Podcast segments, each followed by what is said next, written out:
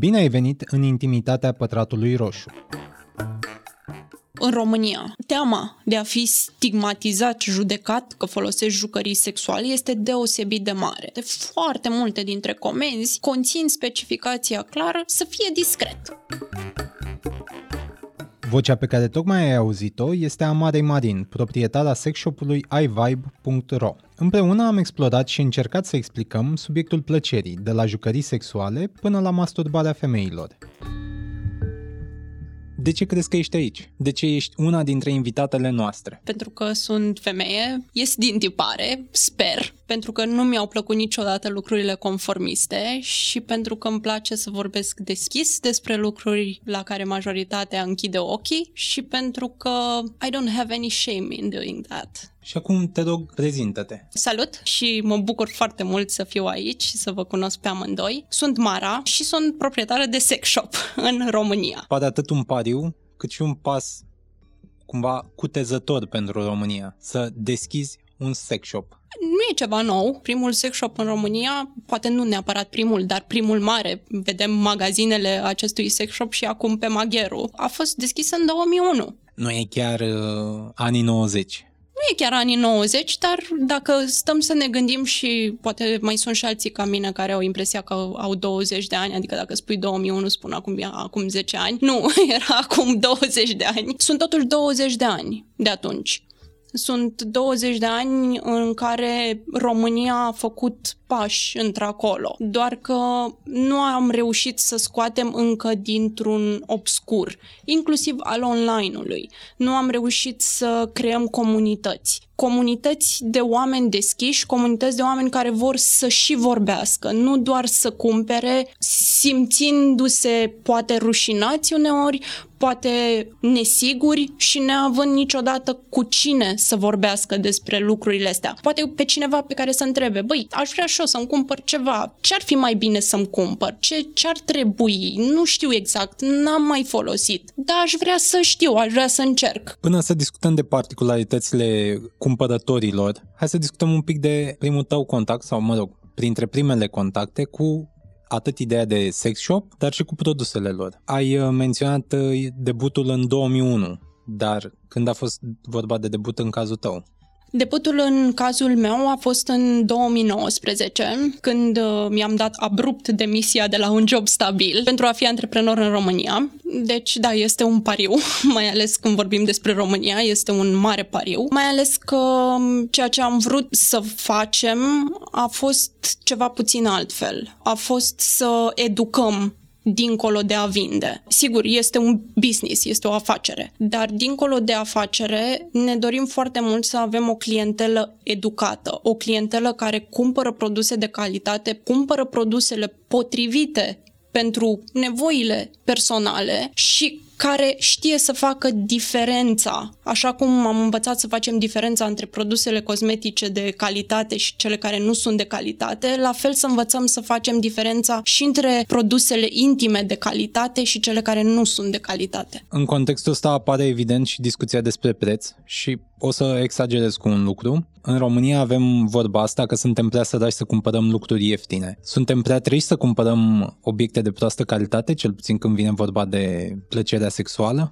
Noi ne-am axat foarte mult pe produse de bună calitate. Dacă în alte magazine vei găsi produse la 50, 60, 70, 100 de lei, la noi prețurile încep de la 100 de lei în sus, în principiu pentru că materialele sunt sigure. Într-un fel, uh, din păcate, și aici va rămâne o părere de rău a faptului că nu ne adresăm tuturor oamenilor din România din cauza prețurilor prohibitive pe care le avem pentru unele persoane. Oricum, sunteți într-o afacere, într-un domeniu unde nu vă adresați tuturor oamenilor. Deja nu ne adresăm tuturor oamenilor, deci să te nișezi pe o nișă, nu știu dacă e cea mai bună idee. Spuneai că în 2019 ai uh, făcut cunoștință cu această zonă. Mai ții minte ce anume era? Cu zona businessului, cu jucările, jucările sexuale. sexuale. Am avut o interacțiune, n-aș zice foarte precoce, dar uh, cred că aveam 17 ani, dacă aveam 18, În orice caz eram încă la liceu, deci nu terminasem clasa 12-a, era 2008-2009. Piața nu era atât de dezvoltată ca acum. A fost un microbulet pe baterii, nici nu vibra prea bine, nici nu făcea mare lucru, dar uh, a fost o o chestie super interesantă pe care am adus-o în uh, ceea ce era atunci viața de cuplu a unui adolescent de 17 ani. Lucru care a însemnat destul de mult și au fost schimbări majore. în sensul că jucăriile sexuale pot face ceva miraculos din punctul de vedere al uh, transformării orgasmului dintr-o resursă limitată într-o resursă care este, de fapt, infinită. Prin faptul că noi am limitat paradigma definirii plăcerii sexuale, am limitat, am transformat o resursă infinită, plăcerea, într-una finită, care se rezumă strict la actul sexual penetrativ. Și atunci când aducem jucăriile sexuale în cuplu sau când explorăm mai mult, ne dăm seama că plăcerea are foarte multe fațete și plăcerea merge mult dincolo de actul sexual penetrativ. De unde crezi că vine această perspectivă doar de penetrare? Din punct de vedere antropologic, și e, al evoluției speciilor, funcția primară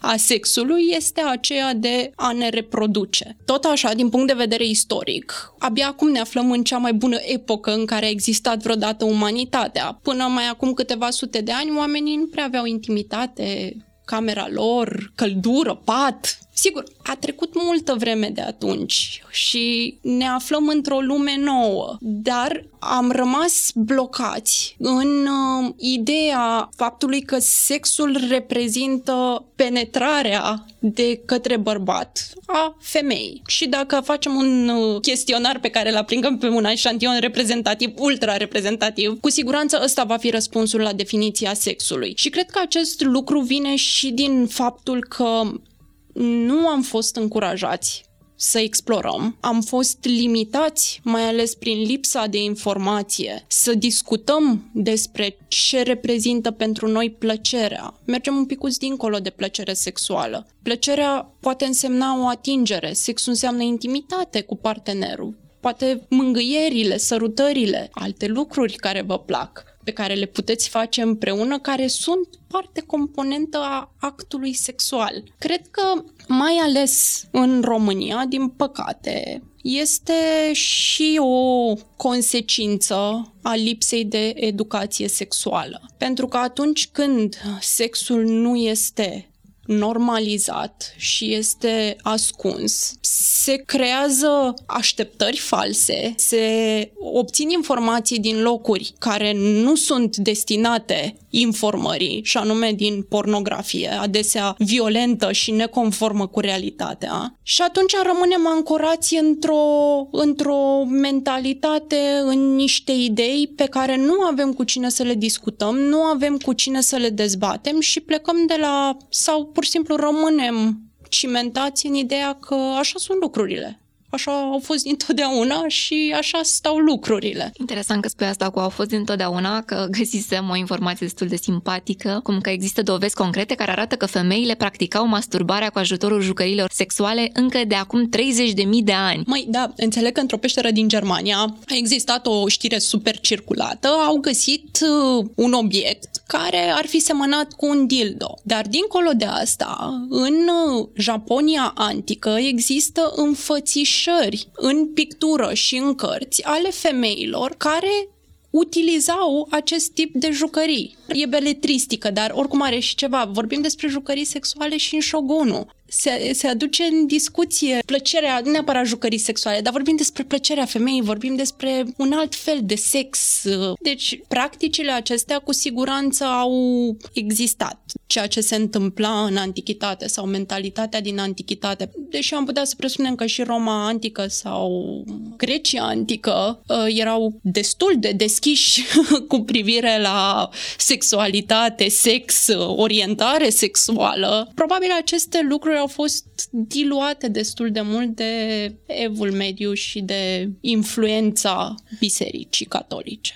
ai menționat două lucruri asupra care vreau să revenim. Unul este Grecia și Roma antică, unde într-adevăr Pompei, de exemplu, era acest, um, să zicem, kilometru zero al plăcerilor și în care erau chiar deschiși, nu doar că ne uităm noi retrospectiv și zicem avem niște inscripții, tragem concluzia că oamenii se bucurau de sex atunci. Pe lângă asta, legat de această comparație cu ce s-a găsit în peștera din Germania și cum era în Japonia, într-adevăr, ce nu știm noi în România și în Europa e că în afara granițelor Europei exista o întreagă lume. Aici avem la fel și Kama Sutra, scrisă și făcută înainte ca europenii să fie atât de interesați de practicile de acolo. Asta mi se pare interesant și vreau să văd cum te raportezi tu la ea, că noi avem o interpretare în România și în Europa filtrată prin diverse țări prin diverse înțelegeri. Avem diverse școli de gândire. E cumva sănătos să ne ducem pe zona asta de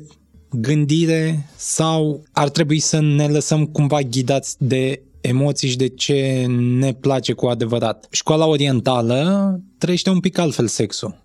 India, China, cel puțin în vechime. Școala europeană trăiește un pic altfel. Înainte să începem înregistrarea am discutat despre Spania și de ce este mai libertină, dacă acest cuvânt ar avea și el o anumită greutate. Ție cum ți se pare? Își fac oamenii aceste oaze de libertate în țările lor sau importă mai degrabă idei și este sănătos să importăm diverse idei? Cred că importăm invariabil idei. Până la urmă facem parte dintr-o societate, la fel cum avem norme de conduită socială la care ne raportăm sau orice tip de legislație, de mod de interacțiune definit într-un spațiu social, la fel și aceste idei care țin de sexualitate își au sau sunt filtrate prin într-un spațiu social, printr-o comunitate, micro și apoi macro. Cred că, dincolo de asta, școlile de gândire ar trebui să rămână în academia atunci când vorbim de propriile corpuri, atunci când vorbim de plăcere, vorbim de o chestiune extrem de personală. Lucrurile astea nu țin de o școală de gândire. Dacă ție îți place să fii gâdilată pe lobul urechii, that's perfectly fine. Dacă ție îți place să fii gâdilată pe vârful nasului, pentru că asta îți provoacă plăcere, well, that's what you should do. Nu există nimic greșit în sfera acțiunilor non-patologice. Nu există absolut nimic greșit din punctul de vedere al sexualității. Nu există nimic care îți provoacă plăcere care poate fi greșit. Prin urmare, singurul lucru pe care îl poți face este să urmărești semnalele pe care ți le dă corpul, să-ți urmărești intuiția, să gândești și să te folosești de bunul simț zilnic atunci când te raportezi la actele sexuale, la sexualitate și la plăcere sexuală. Cred că ar trebui să vină mai degrabă dinăuntru decât dintr-o normă externă. În contextul ăsta eu aș fi curios uh, cum se manifestă adepții școlii de gândire Sandra Brown mai ales că România s-a bucurat din plin de cărțile ei și mai ales de cărțile pe care nu le știm dacă s-a lei sau nu, pentru că au apărut foarte multe falsuri. Dar, dincolo de asta, aș vrea să discutăm puțin despre astfel de cărți, Sandra Brown, Fifty Shades of Grey și diverse alte cărți care cumva se vor de erotice sau este doar literatură de vândut, habar n-am. Dar e clar că ele familiarizează publicul cu o anumită manifestare erotică și sexuală. Ți se par utile? Le-ai vedea ca niște pilone așa de pornit măcar o discuție? Erotica poate să fie de calitate sau poate să nu fie de calitate. Ambele exemple, din punctul meu de vedere, Sandra Brown a fost erotica, mă rog, specifică vremii, dar n-aș zice că din studiile vis-a-vis de Sandra Brown pe care le-am mai citit ulterior, uh, Sandra Brown nu părea să aibă un discurs care să educe sau care să pună imaginea femeii într-o altă lumină. Dincolo de asta și mai mult, Fifty Shades of Grey și atunci când vorbim de toată trilogia Fifty Shades of Grey, dar a deschis o ușă. Dar pe de altă parte a normalizat abuzul într-o relație. Fifty Shades of Grey a venit și ne-a spus este ok să fie abuziv. Ăsta e BDSM. Nu. Nu asta este BDSM. Nu e ok. Și nu e ok să venim și să spunem într-o formă de beletristică. Poți să scrii despre orice. Sunt filme horror, sunt filme thriller care abordează subiecte oribile care ies din uh, sfera acceptabilului social. Dar să vii și să spui că îți prezint o carte de erotica BDSM care normalizează abuzurile, it's not ok pentru că s-ar putea, dincolo de a crea un subiect de discuție și a deschide apetitul către a încerca ceva nou în relație, se poate întâmpla ca, pe lângă acest lucru, să se înțeleagă că e în regulă să-ți urmărești iubita, e în regulă să te superi când iubita ta are un prieten la școală, e în regulă să o controlezi. Nu, nu e în regulă. Toate lucrurile astea și în stilul de viață BDSM se întâmplă în baza unui contract acceptat stat mutual. Deci, din nou, cred că erotica ar trebui să rămână într-o sferă de erotica în care să nu aibă rolul de a educa neapărat, pentru că riscăm să intrăm în niște lucruri mult prea complicate. Cred că, în general, mai mult au vândut niște fantezii, doar că fanteziile acelea pe alocuri au dat o bară. Pe partea asta, din păcate, rămâne la latitudinea cititorului să se documenteze mai mult dacă îi se pare că e ceva în regulă sau, mă rog, dacă cineva îi atrage atenția că există și această nuanță. Dar ceea ce spuneai tu mi se pare că se potrivește destul de bine, apropo de lucrurile pe care le învățăm greșit sau nu din filme, cărți și așa mai departe. Cineva ne-a întrebat, teoretic, în paranteza a zis evoluționist, tipele sunt vocale în timpul sexului. Se întâmplă asta mai des, mai rar, când sunt singure? Asta apropo de masturbare, plăcere și cum ne manifestăm. Din punct de vedere al evoluției, nu cred. Dacă mă întreb pe mine utilizând un pur și simplu logica, din punct de vedere al evoluției, cel mai sigur era ca actul sexual se petreacă deosebit de repede și în maximă liniște, pentru că nu știi ce te mânca.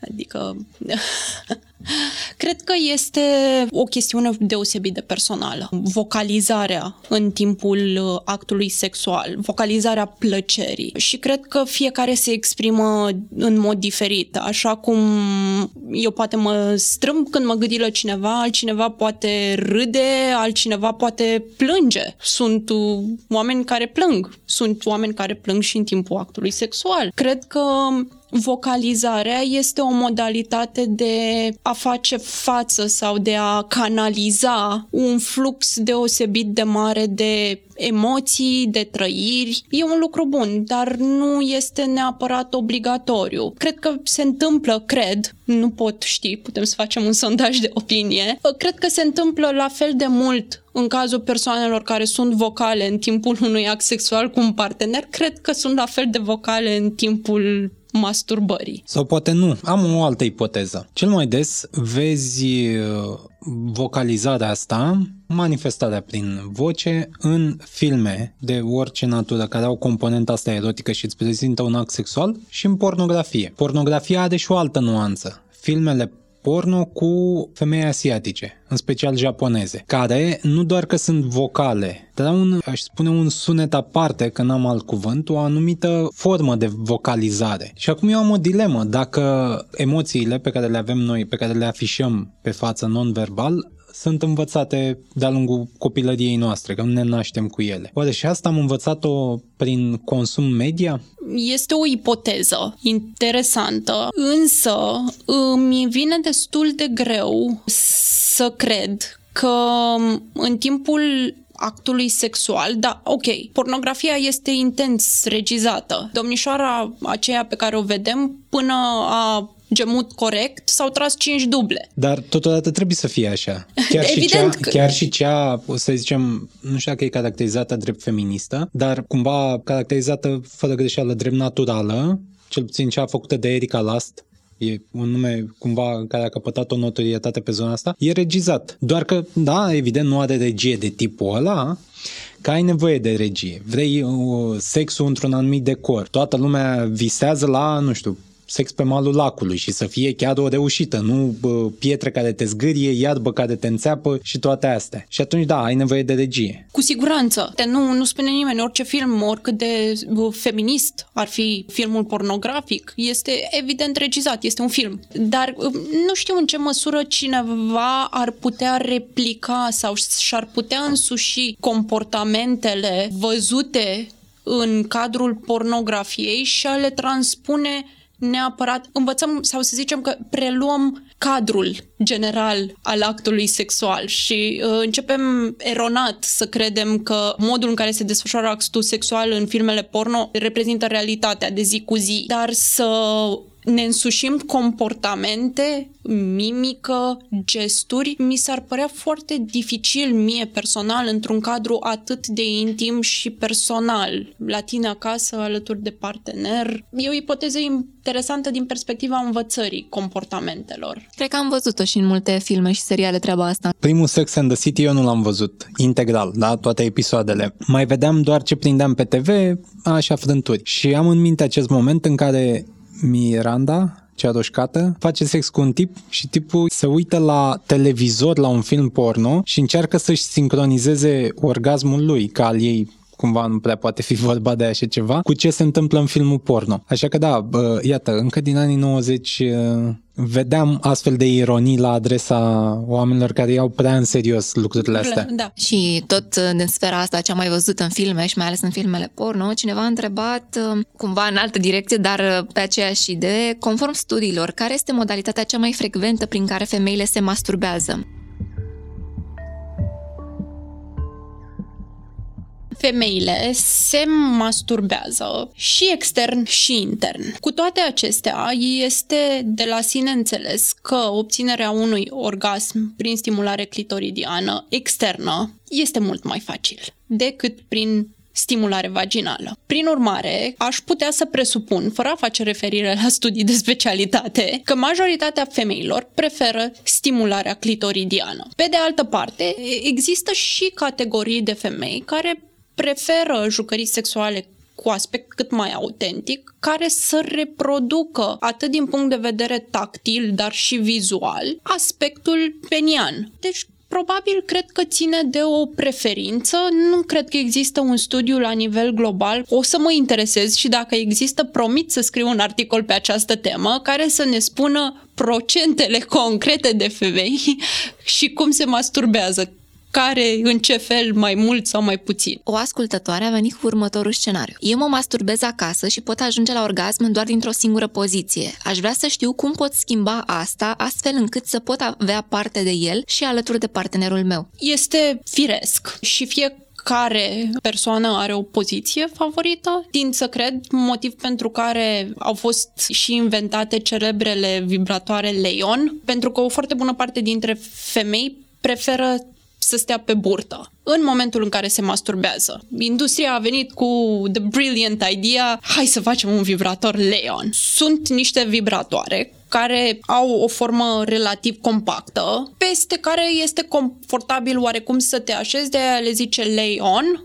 a te pune deasupra lui, deasupra vibratorului și sunt destul de confortabil de utilizat atunci când stai în pat pe burtă și poziționezi vibratorul sub tine în zona vulvară. De fapt, chiar nu sunt super high-tech, în principiu arată like nothing else, cam ca nimic. Unele sunt uh, pur și simplu ca niște dreptunghiuri, uh, altele sunt uh, ca, I don't know, au forme foarte nespecifice. Ce s-a abstractizat și plăcerea sexuală. Destul de mult, să știi. Adică cele mai multe jucării sexuale nu mai au formă falică, nu mai fac referire la la anatomie în niciun fel. Dar cele pentru bărbați mai da. păstrează corespondentul uman? Da, destul de mult, mai ales atunci când vorbim de masturbatoare. Păstrează o autenticitate destul de mare nu, no, știm că celebrele flashlight-uri sunt realizate prin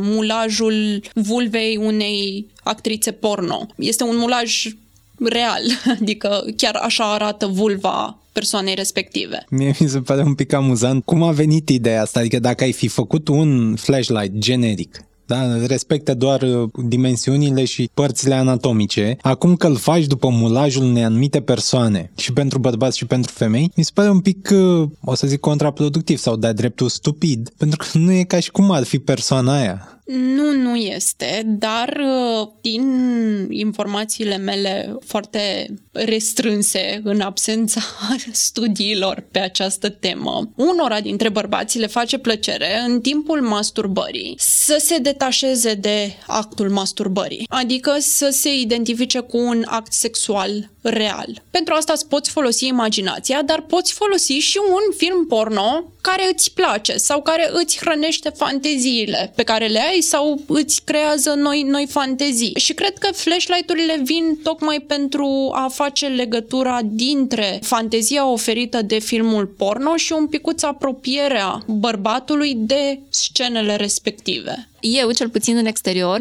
în toate site-urile pe care am intrat și inclusiv în, uh, și în magazine, cumva rafturile pentru femei sunt uh, mult mai multe mereu și produsele pentru ele sunt mult mai multe decât cele pentru bărbați. La bărbați e mereu un raft micuț înghesuit, iar pe site cumva tot cele pentru femei sunt mult mai promovate și cu foarte multe reduceri. Eu, privind și văzând chestia asta, neintrând în profunzime, am impresia că produsele sunt mult mai multe pe partea asta altă decât pentru bărbați. Deci nu e adevărat, nu mă înșel? Este clar că jucăriile sunt mai degrabă utilizate de către femei și în cuplu și probabil abia apoi de către bărbați. Dar industria s-a schimbat extrem de mult. Nu doar că avem masturbatoare, dar masturbatoarele utilizează tehnologii diferite. Nu mai vorbim doar de vibrații, vorbim de pulsații, de stimulare prin unde de presiune a aerului. Vorbim de inele pentru penis, vorbim de manșoane, vorbim de manșoane cu vibrații, vorbim de stimulatoare pentru prostată, vorbim de o gamă extrem de largă de jucării sexuale pentru bărbați. Probabil are legătură cu cererea și cu oferta, dar în prezent, aproape pe orice site vei intra, vei vedea că sunt la fel de mult ai categorie de jucării sexuale pentru femei și categorie de jucării sexuale pentru bărbați. Sunt similare, într-adevăr. Tipurile de jucării pentru femei sunt un pic mai multe, dar uh, cred că în termen de diversitate, tot pe acolo ne situăm. Bărbații au păpușile gonflabile și păpușile sexuale, care sunt o categorie în sine de jucării sexuale doar pentru bărbați, mă rog, doar pentru persoanele cu penis. Și de ce s-a ajuns la această abstractizare despre care vorbeam mai devreme la femei? De ce li s-a schimbat atât de mult designul? Sunt unele care arată fix ca niște bijuterii, le poți purta foarte ușor ca pandantiv, din câte am văzut. Pentru că nu cred că scopul în sine al utilizării jucăriei sexuale este să reproducem realitatea, pentru că realitatea, de aia spuneam că sexul alături de un partener e mai mult decât actul sexual penetrativ. Este intimitate, este o conexiune, este inclusiv comunicare, conversații, dirty talk, mii și milioane de alte lucruri. Scopul nu este să reproducem interacțiunea pe care o avem cu un partener. Scopul este să ne bucurăm de plăcere să explorăm, iar formele non-falice au permis acestor jucării sexuale să evolueze către niște forme care pot răspunde mai bine nevoilor anatomice în timpul stimulării. Pentru că ne-am mișcat de la un dildo cu formă falică, a cărui unică utilitate era să fie introdus în vagin, către tot felul de alte jucării cu forme diverse pe care le poți utiliza pentru stimulare simultană, internă și externă, doar pentru stimulare externă, jucării sexuale care folosesc presiunea aerului, care n-ar avea cum să aibă formă falică, că sunt niște aparate care pulsează aerul. Ca să și, că cel puțin așa simt eu, că încă n-am răspuns concret la întrebarea pe care ne pusese ascultătoarea. Deci în cazul ei, ca să obțină acel orgasm și din altă poziție, ar ajuta o, o jucărie sau... Este neclar dacă orgasmul este unul intern, care este obținut prin stimulare vaginală sau unul care este obținut prin stimulare clitoridiană. Aș putea să presupun că dacă vrea să aibă orgasm alături de partener, vorbim de stimulare clitoridiană, pentru că nu ar mai avea sens stimularea vaginală dacă avem și partenerul în, în joc. Dar cu siguranță da oricum e foarte bine să ne amintim, nu este neapărat cazul, 80% dintre femei nu au orgasm doar prin stimularea vaginală. Deci o jucărie care stimulează clitorisul sau stimularea cu mâna a clitorisului în timpul actului sexual, cu siguranță va favoriza orgasmul. Revenind la discuția despre abstractizarea jucăriilor sexuale, eu am un punct de vedere aici că multă vreme folosirea vibratorilor și dildourilor care respectă, mă rog, respectă, sunt aproape de o formă anatomică. Tocmai asta a dus la uh, stigmatizare sau la includerea într-un tabu a folosirilor, la fel unde sunt și păpușile gonflabile, pentru că pare așa că înlocuiești omul cu un obiect, ceea ce mereu, evident, în societate pare aiurea să înlocuiești un om cu un obiect, să ai un substitut. Și cred că odată cu această abstractizare, de fapt, revii la ceea ce înseamnă designul. Ai formă și funcționalitate.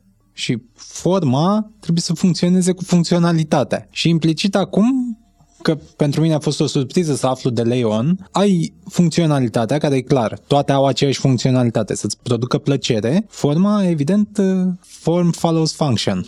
Cu siguranță. Cineva întreabă, jucăriile sexuale pot scădea sensibilitatea zonelor erogene? Este un mit care am observat că este foarte intens vehiculat în social media. Trebuie să facem o diferență clară. Vibrațiile sau stimularea deosebit de intensă a oricărei bucăți din corpul nostru va conduce temporar, dacă te ciupi repetat de podul palmei, vei constata că îți vei pierde un picut sensibilitatea în momentul atingerii, imediat după acest lucru. Pentru că sistemul nervos prin receptorii de la nivel cutanat, este firesc imediat după ce a fost supraexcitat cu niște stimuli deosebit de intensi, să nu mai fie la fel de excitat de niște stimuli de o intensitate mult mai mică. Este firesc. Însă, pe termen lung, nu va exista nici o dependență de jucăria sexuală și nu va exista o desensibilizare. În momentul în care utilizezi o jucărie sexuală cu vibrații deosebit de intense, pe moment, cu siguranță sensibilitatea va scădea, dar din motivul pe care l-am explicat. Este vorba de modul în care funcționează sistemul nostru nervos. Aici am două glume, una mai proastă decât cealaltă, dar na, simt că e un moment potrivit să vin cu puțină înțelepciune populară. Era de fapt un joc de cuvinte cu să pun și apă călduță o faci nouă nouță, pentru că până la urmă e vorba de a trece peste momentul respectiv și o iei de la zero. Și a doua nu are absolut nicio legătură cu sexul, are legătură cu altă plăcere, mâncatul. De fiecare dată de Paște și de Crăciun poți să ai momentul ăla în care spui că mai poți și cozonac. Și implicit întrebarea o cred întemeiată. Totodată se sizez în ea un bagaj de prejudecată sau chiar stereotip. Că dacă faci prea mult sex, dacă te exciți prea mult, ajungi să nu mai știi care e plăcerea. Când de fapt poți să o duci în abuz față de tine sau poți să o ții într-o linie decentă față de tine, nu că la nivel uh, sexual ar fi indecent. Dar au venit oameni cu problema asta la tine, ai întâlnit printre clienții pe care i-ai avut până acum, că s-au plictisit de anumite jucării pentru că le-au folosit în exces? Cu siguranță plictiseala intervine, dar e ca în cazul uh, oricărui gadget pe care îl utilizezi. Până la urmă, aș întreba foarte mulți oameni de ce schimbă telefonul.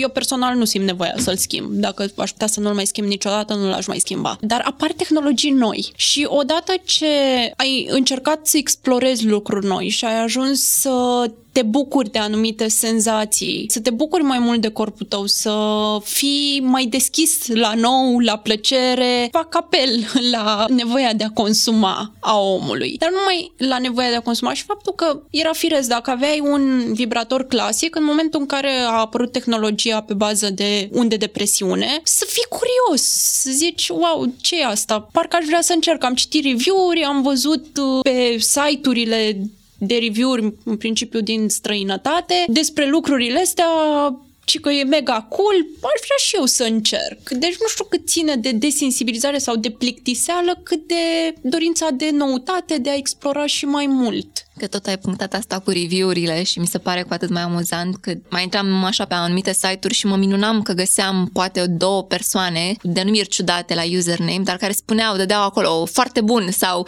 niște replici din astea din care nu înțelegeai mai nimic despre acel produs și tot la fel ajungeai cumva să cauți prin afară în speranța că poate cineva a dat un review pentru produsul respectiv și e ciudat pentru că sunt foarte multe și nu știi ce să alegi și multe sunt similare. De unde apare această reticență de a ajuta alți oameni până la urmă? În România, teama de a fi stigmatizat, judecat că folosești jucării sexuale este deosebit de mare. Este firesc că nu ți va livra nimeni jucăria sexuală într-o pungă transparentă. Jumătate, nu știu dacă jumătate, foarte multe dintre comenzi conțin specificația clară să fie discret. E firesc că se află într-o cutie sigilată, până la urmă nici pantofii pe care ți-ai cumpărat n-au venit zburând către tine, au venit într-o pungă sigilată sau într-o cutie de carton care la rândul ei se află într-o pungă, pe care pungă se află un AVB de la curier. Este o teamă foarte, foarte mare și cred că review-urile nu există aproape deloc, pentru că oamenii au impresia că nu știu exact, da, da, dacă mi-apare adresa de e-mail acolo. A, da, dacă cumva mi-apare, dacă și dacă află cineva. Nici pe social media. Oamenii nu urmăresc astfel de... pentru că tot timpul se gândesc că dacă vede cineva că eu urmăresc așa ceva. Din acest motiv am mai început și eu să fac review-uri în articole pe, pe site, cu toate că îmi dau seama că e un conflict de interese, dar nu există și am colaborat foarte, foarte multă vreme, cred că de la începutul business-ului am colaborat cu jucării sexuale cu povești care face review-uri. Este un blog creat de Cristina Frâncu. Este o tipă foarte faină, a scris și vreo două, trei cărți și s-a apucat să scrie articole despre educație sexuală un picuț, despre plăcere sexuală.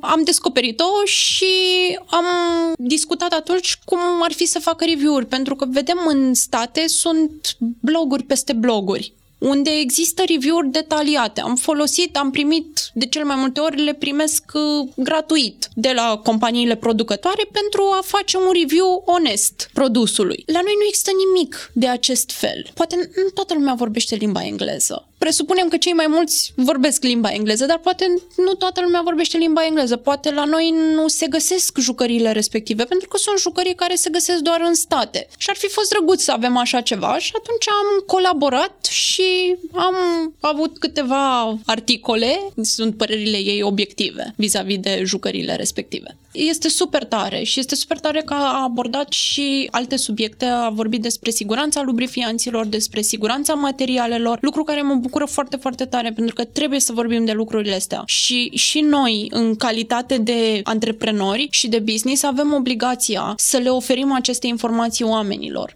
avem obligația să ne educăm clienții și mi se pare fain că începe să se întâmple și la noi cât de cât. Deci eu, client care intru pe site și văd de multe ori cam același produs, doar că diferă culoarea sau, nu știu, o gamă variată așa de forme abstracte și citesc descrierile, doar că, din nou, nu prea înțeleg care e diferența între ele. O soluție ar fi să scriu ție, da. adică... Da, și pe e-mail preferabil. Așa cum am spus, acest business este mostly a one-woman show and this woman poate face doar o anumită cantitate de lucruri în 24 de ore. Din păcate. Poate într-o zi o să ne facem mari și atunci vom putea să facem mai multe lucruri în 24 de ore, dar momentan cel mai bine este ca cineva care are o întrebare să-mi scrie și cu siguranță va primi un răspuns atâta timp cât întrebarea are legătură cu produsele și cu plăcerea sexuală și cu lucrurile care țin de businessul nostru. Să zicem că eu vreau să cumpăr un produs, dar eu n-am mai încercat niciodată nimic. Cu ce aș putea să merg la sigur? Cam care ar fi produsul care ar merge pentru oricine, inclusiv ca un cadou? Un stimulator care folosește unde de presiune. Deci nu contează un brand anume sau materialul din care trebuie făcut? Noi avem proporție de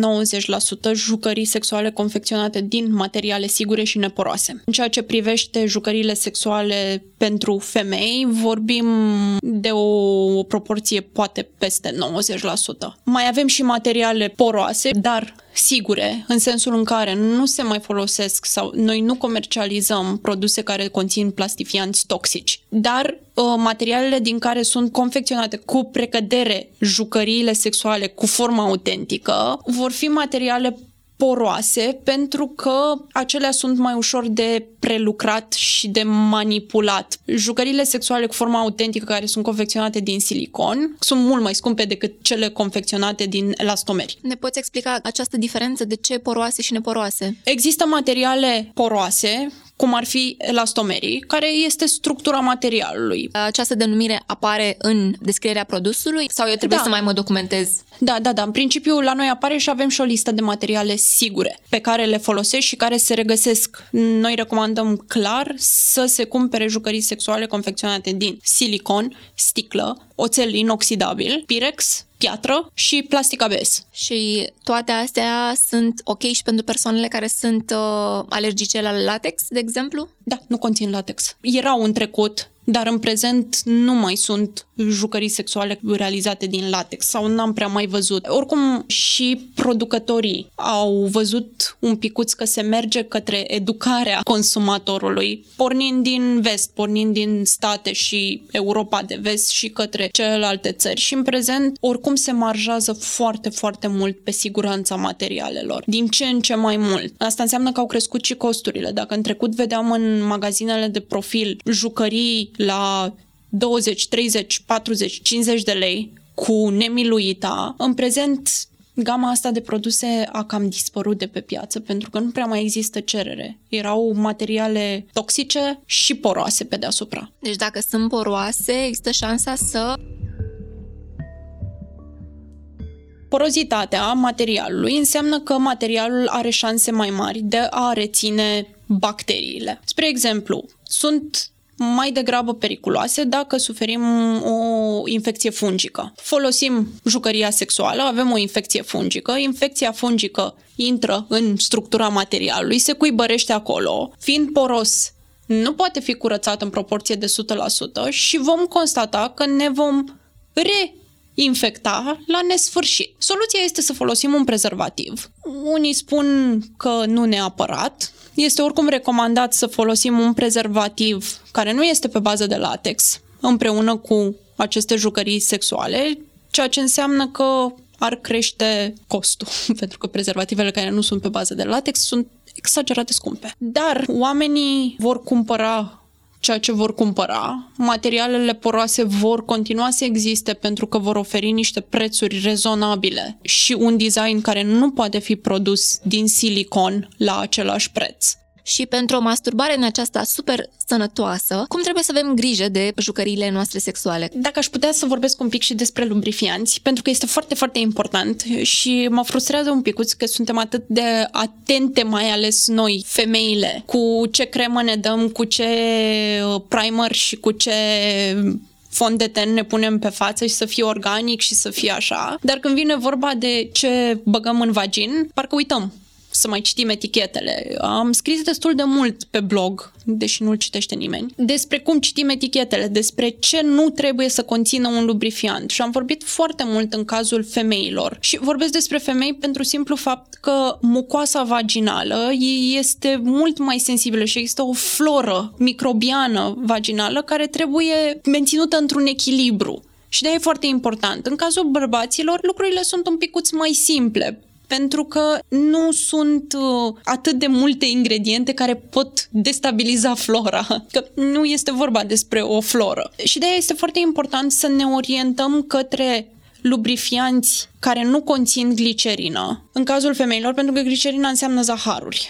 Zaharurile înseamnă că fungii, ăia răi, au ce să mănânce și se înmulțesc. Devin mai numeroși decât bacteriile bune și atunci se strică echilibrul florei vaginale și atunci ne confruntăm cu infecții vaginale. Mai există o serie de ingrediente care trebuie evitate. Scriu despre ele pe blog și îmi îndemn toți clienții să fie atenți, nu contează de unde cumpără, să fie atenți ca în principiu lubrifianții să nu conțină acele ingrediente. Cu cât mai puține ingrediente, cu atât mai bine. Dacă sunt trei, este minunat. Ăla este lubrifiantul tău. Și care sunt acelea trei? Lubrifianții pot fi pe bază de apă, pe bază de silicon sau hibrid. Conțin apă, aloe vera și diverse alte substanțe considerate non-toxice, dar fiecare alege ce anume utilizează și chiar și în înlocuire glicerinei utilizează niște zaharuri neprocesate, pentru că toate astea trebuie să se utilizeze niște conservanți, niște tipuri de acid citric sau alt tip de acid care conservă lubrifiantul. Deci mi-ar fi foarte greu să răspund per se. Ce am mai făcut, dar nu la toate produsele, am încercat să scriu în paranteză ce reprezintă ingredientul respectiv. Știm că foarte multe au denumiri latinești și practic nu ne spun nimic. Așa că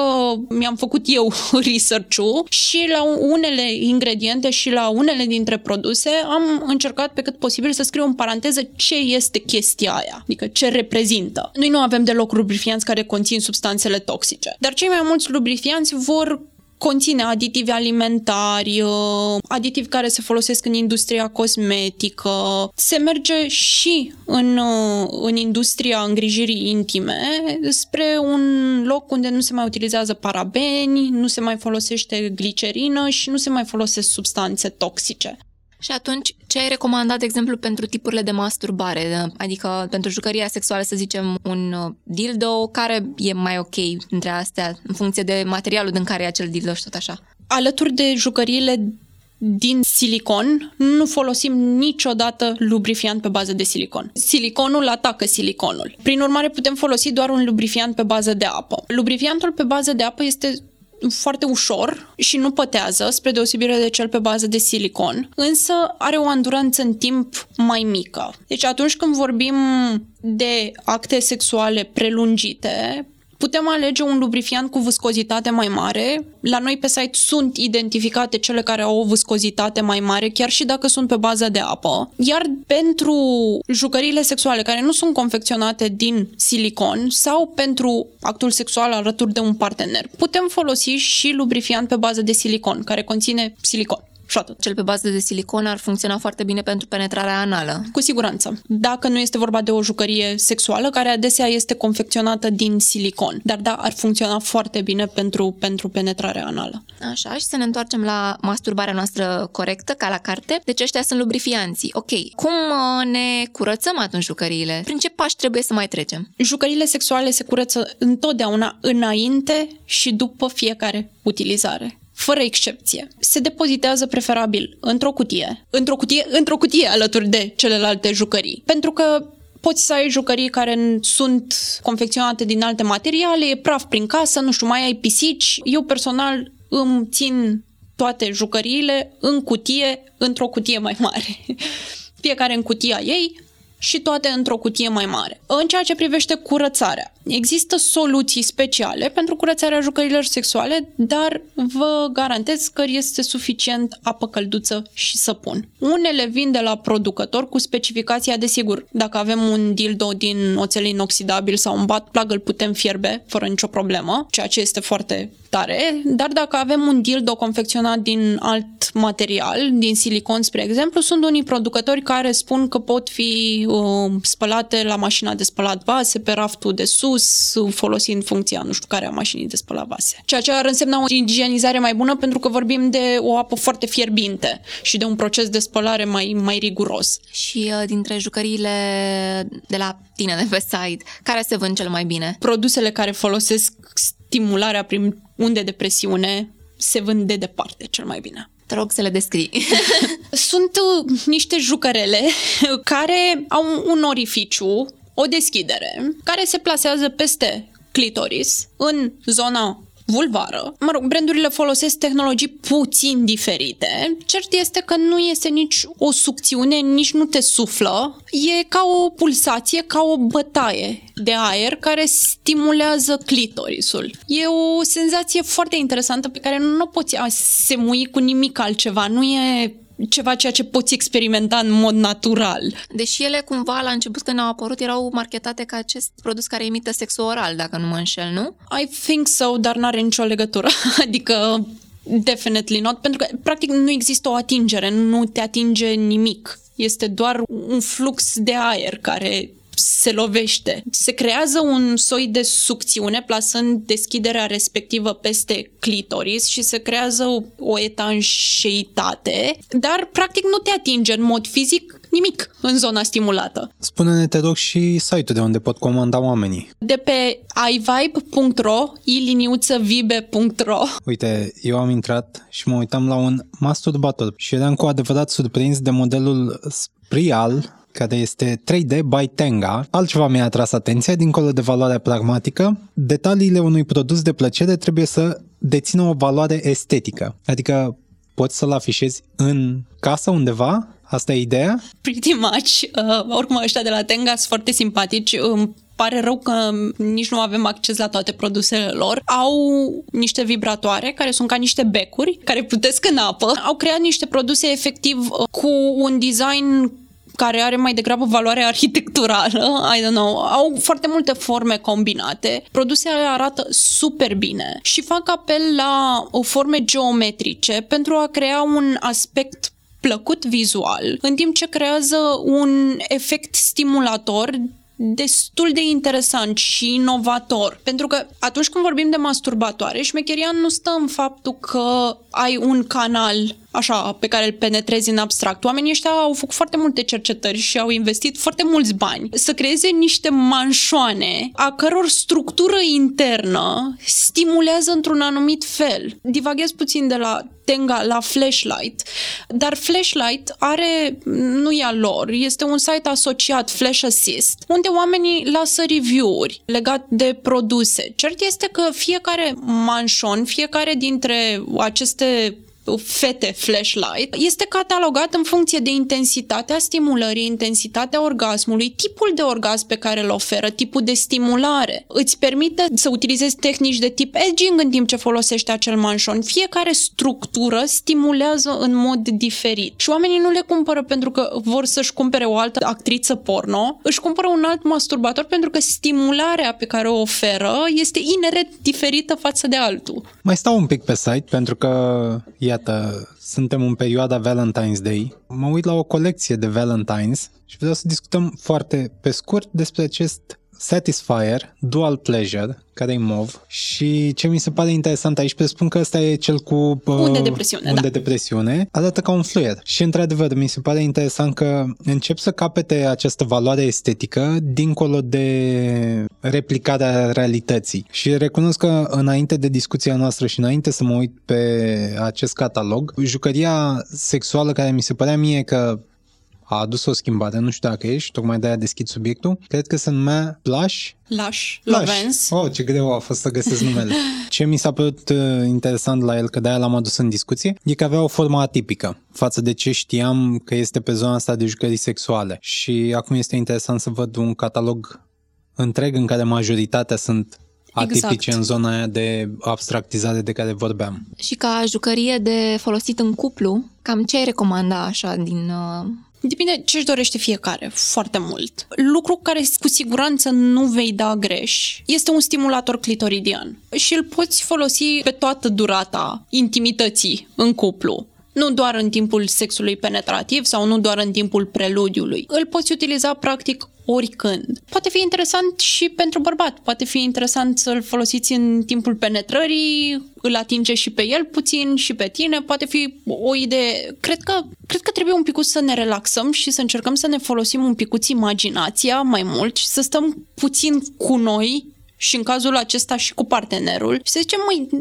noi ce ne dorim? Noi doi împreună hai să facem ceva nou, hai să încercăm ceva nou, hai să explorăm. Și cred că de aici e punctul de plecare. Nu cred că există jucăria pentru cuplu perfectă, ideală. A, pe asta o luăm și pe asta o folosim. Poate un cuplu își dorește să se exploreze mai mult în zona anală. Atunci ne alegem cu totul și cu totul alte jucării decât dacă ne dorim mai multă plăcere în timpul actului sexual penetrativ. Pentru că vorbeam despre plăcerea în cuplu, cineva m-a întrebat cum ajung tipele mai des la orgasm, cu partenerul sau singure? Aș spera că în mod egal. Aș spera că fiecare act sexual, indiferent dacă este alături de un partener, dacă este alături de propria persoană sau dacă este în orice alt setting pe care îl preferă fanteziile noastre de moment, este un moment plăcut. Și aș spera că indiferent de ceea ce se întâmplă în timpul actului sexual, plecăm de acolo bucuroși că s-a întâmplat și cu un sentiment plăcut și că ne-am bucurat de momente plăcute. Cu siguranță poate fi mai ușor în anumite situații ca o femeie să aibă orgasm mai degrabă singură. De asemenea, cred că odată ce înveți să ai orgasm singură și înțelegi ce-ți place și cum îți place, este mult mai ușor să ai acele momente plăcute și alături de un partener cu care poți discuta și poți uh, avea o conversație deschisă, pentru că nimeni nu este în corpul tău și atunci îl poți direcționa și pe partener către acele lucruri care îți plac cel mai mult. Ca să și încheiem, la urmă, aceste jucării, scopul lor final nu este neapărat orgasmul, cât mai mult e să ajungi să-ți oferi ție un moment plăcut cu tine însă sau cu partenerul, dacă este cazul. Cred că orgasmul ar trebui să fie o resursă atât de accesibilă încât să nu ne mai fixăm pe ideea de orgasm, dar pentru asta înseamnă că trebuie să ne cunoaștem corpurile, înseamnă că trebuie să explorăm și înseamnă că trebuie să învățăm să avem orgasm. Nu că ar fi o chestie super complicată, dar din nou um, trebuie să normalizăm și alte tipuri de stimulare decât penetrarea efectivă pentru a ne bucura cu adevărat de ce are să ne ofere corpul nostru. Pe de altă parte, foarte multe dintre jucării au potențialul de a-ți oferi orgasm și atunci când nu l-ai cerut. Adică sunt și jucăriile acelea care o să-ți ofere un orgasm unsolicited. La cât mai multă plăcere și orgasme tuturor atunci. Mulțumim, Mara! Mulțumesc frumos și mi-a făcut mare, mare plăcere să fiu cu voi. Podcastul Pătratul Roșu este realizat de Dana Alecu și Răzvan Boltărețu. Găsești toate episoadele pe Spotify, Apple Podcasts, YouTube și orice altă platformă de podcasting. Totodată, nu uita să ne urmărești pe Instagram și Facebook ca să afli care vor fi următorii noștri invitați și să ne spui ce ai vrea să știi de la ei.